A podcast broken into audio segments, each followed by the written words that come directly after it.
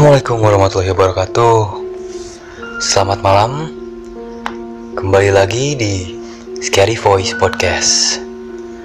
Masih bersama saya Revi Aldi Fadila Dan di kesempatan yang baru ini Kalian telah mengunjungi kembali Segmen Mystery Talks.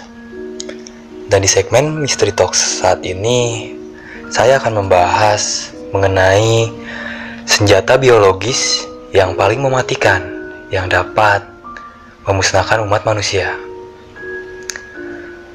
Perihal kadar mematikan, senjata biologis ternyata tak kalah dengan senjata nuklir dengan count yang bergelimang.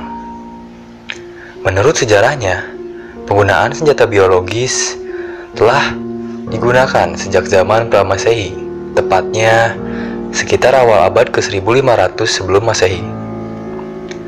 Beberapa pendukung di wilayah Asia saat itu menyadari bahwa penyakit dapat ditularkan, dan mereka pun mengirimkan penyakit via binatang ke wilayah musuh. Senjata biologis bukan hanya berupa zat atau cairan yang berbahaya saja, namun juga bisa berupa hewan buas dan mematikan yang diciptakan atau dimanipulasi khusus untuk menyerang target manusia. Nah, berdasarkan hal tersebut, saya akan memberitahu kalian mengenai 5 senjata biologis yang beruntung sudah lama tak digunakan dalam peperangan. Berikut adalah daftarnya. Yang pertama adalah bom kelelawar atau proyek X-ray. Kamu boleh percaya, boleh juga tidak, tapi senjata paling mematikan milik Amerika Serikat Ketika melawan Jepang bukanlah bom nuklirnya. Amerika punya satu lagi senjata rahasia yang tak hanya mematikan, namun juga efektif. Senjata tersebut bernama kelelawar peledak.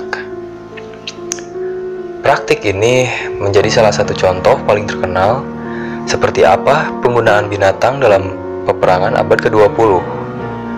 Proyek yang diberi nama X-ray ini adalah senjata pemusnah potensial yang terlambat digunakan, sebab baru dipakai setelah Perang Dunia II usai. Bom binatang ini terdiri dari ratusan kelelawar Meksiko terbaik, yang mana setiap ekornya telah dipasangi peledak yang telah diatur waktunya. Sedianya, mereka punya rencana untuk melepas ratusan kelelawar tersebut di atas kota-kota besar di Jepang pada waktu subuh. Kelelawar ini akan menyebar dan mengendap di atap-atap rumah hingga radius puluhan kilometer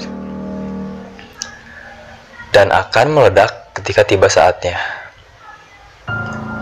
Pada saat itu, hampir semua bangunan di Jepang terbuat dari kayu, bambu, dan jerami, sehingga membuat si seisi kota rawan itu akan kebakaran.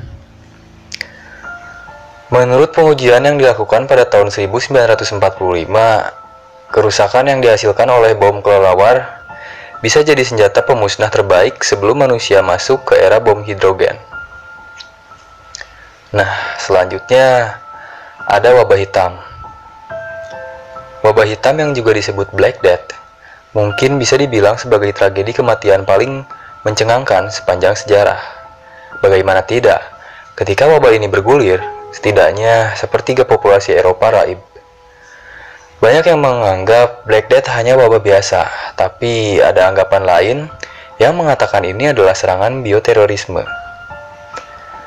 Banyak yang berteori bahwa tikus-tikus yang membawa bakteri Yersinia pestis ini sengaja diselundupkan ke daratan Eropa, pasukannya Mongol beberapa ratus tahun sebelumnya.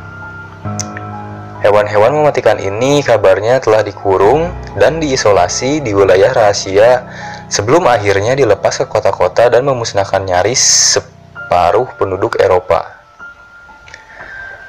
Mungkin teori itu benar, mungkin juga tidak, tapi Black Death dianggap sebagai salah satu senjata bioterorisme yang paling terkenal hingga saat ini. Dan yang ketiga adalah anjing perang. Kita tentu sudah sering melihat seperti apa anjing militer saat ini.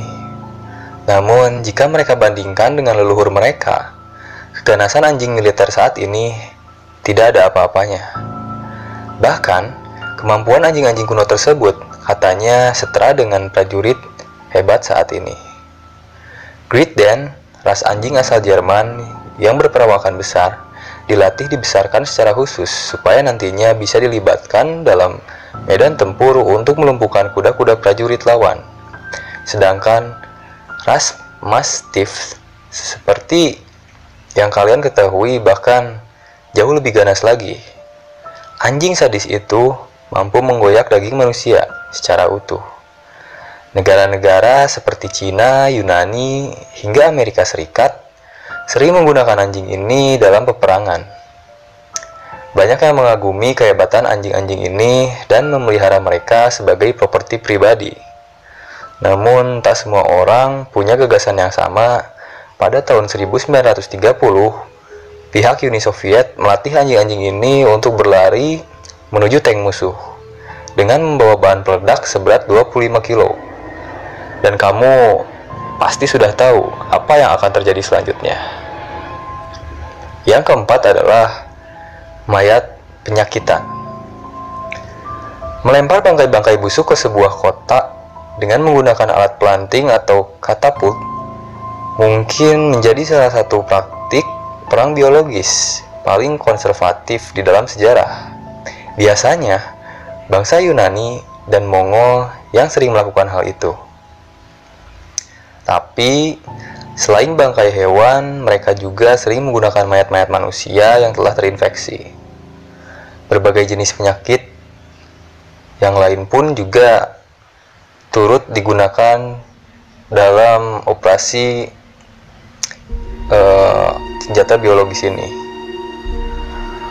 Upaya ini bertujuan untuk mendemoralisir mental dan moral lawan. Selain itu, Mayat yang berpenyakitan ini efektif membuat orang-orang yang berada di wilayah padat penduduk terserang penyakit. Dan yang terakhir adalah tikus berapi. Sama halnya dengan proyek X-ray yang menggunakan kelelawar sebagai medianya, prajurit lawas saat itu pernah memakai tikus dengan tujuan yang kurang lebih sama, yaitu untuk menghancurkan musuh, e, markas musuh. Mereka akan mencelupkan tikus tersebut ke dalam bahan yang mudah terbakar, kemudian menyulutnya. Tikus-tikus malang tersebut kemudian akan dilepas dan digiring ke kampung lawan. Ketika malam hari, ketika mereka tertidur lelap, nggak jarang juga pulau eh, tikus-tikus uh, tersebut akan dibuat menelan makanan yang telah disusupi bahan peledak sehingga Ketika digunakan, tikus yang terbakar itu punya efek yang mematikan yang lebih luas. Konon, selain bom nuklir, senjata biologis bisa jadi merupakan salah satu alasan mengapa dunia akan kiamat atau setidaknya dapat menyapu mayoritas manusia di dunia. Jika perang dunia pecah, bersiaplah untuk kembali menemui senjata-senjata biologis yang mematikan ini atau mungkin tipe terbaru yang lebih dahsyat dan lebih mematikan. Sekian dari segmen Mystery Talk saat ini. Untuk kalian yang mungkin ingin memberikan rekomendasi pembahasan pada segmen Mystery Talk selanjutnya, kalian bisa memberi saya uh, rekomendasi melalui alamat email di revialdi.fadilah@yahoo.com atau juga kalian bisa langsung DM saja ke akun Instagram saya yang bernama rayfialdi.fadilah dan juga bisa melalui DM Instagram ke akun yang bernama podcast.spooky atau Scary Voice Podcast.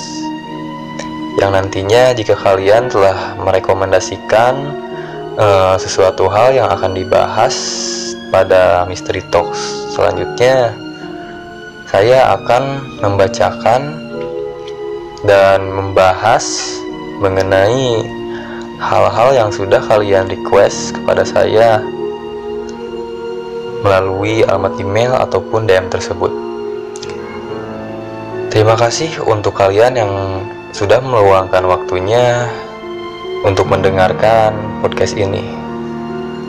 Semoga apa-apa yang telah disampaikan tadi menjadi bahan referensi berpikir kita masing-masing mengenai uh, beberapa senjata biologis yang ternyata sudah digunakan oleh uh, beberapa negara pada zaman itu. Walaupun tidak menutup kemungkinan uh, senjata biologis yang mematikan itu bisa digunakan kembali di zaman sekarang. Seperti halnya virus corona yang akhir-akhir ini telah uh, mewabahi beberapa negara di dunia ini. Yang tentunya kalian juga tahu sendiri bagaimana virus corona tersebut uh, memiliki sifat yang mematikan yang di mana sampai ada beberapa warga negara yang diisolasi dengan keadaan yang semua negara pada saat ini belum menemukan obat untuk menyembuhkannya. Terkait hal itu, saya pun mengucapkan berbela sungkawa baik kepada korban yang uh, meninggal dunia dikarenakan virus corona itu ataupun juga korban-korban yang masih dalam perawatan insentif semoga segera pulih kembali dan bisa kembali menjalani rutinitas sehari-harinya seperti biasa. Oke, sekian dari saya. Saya Revi Fadila dan sampai bertemu kembali di kesempatan selanjutnya. Wassalamualaikum warahmatullahi wabarakatuh.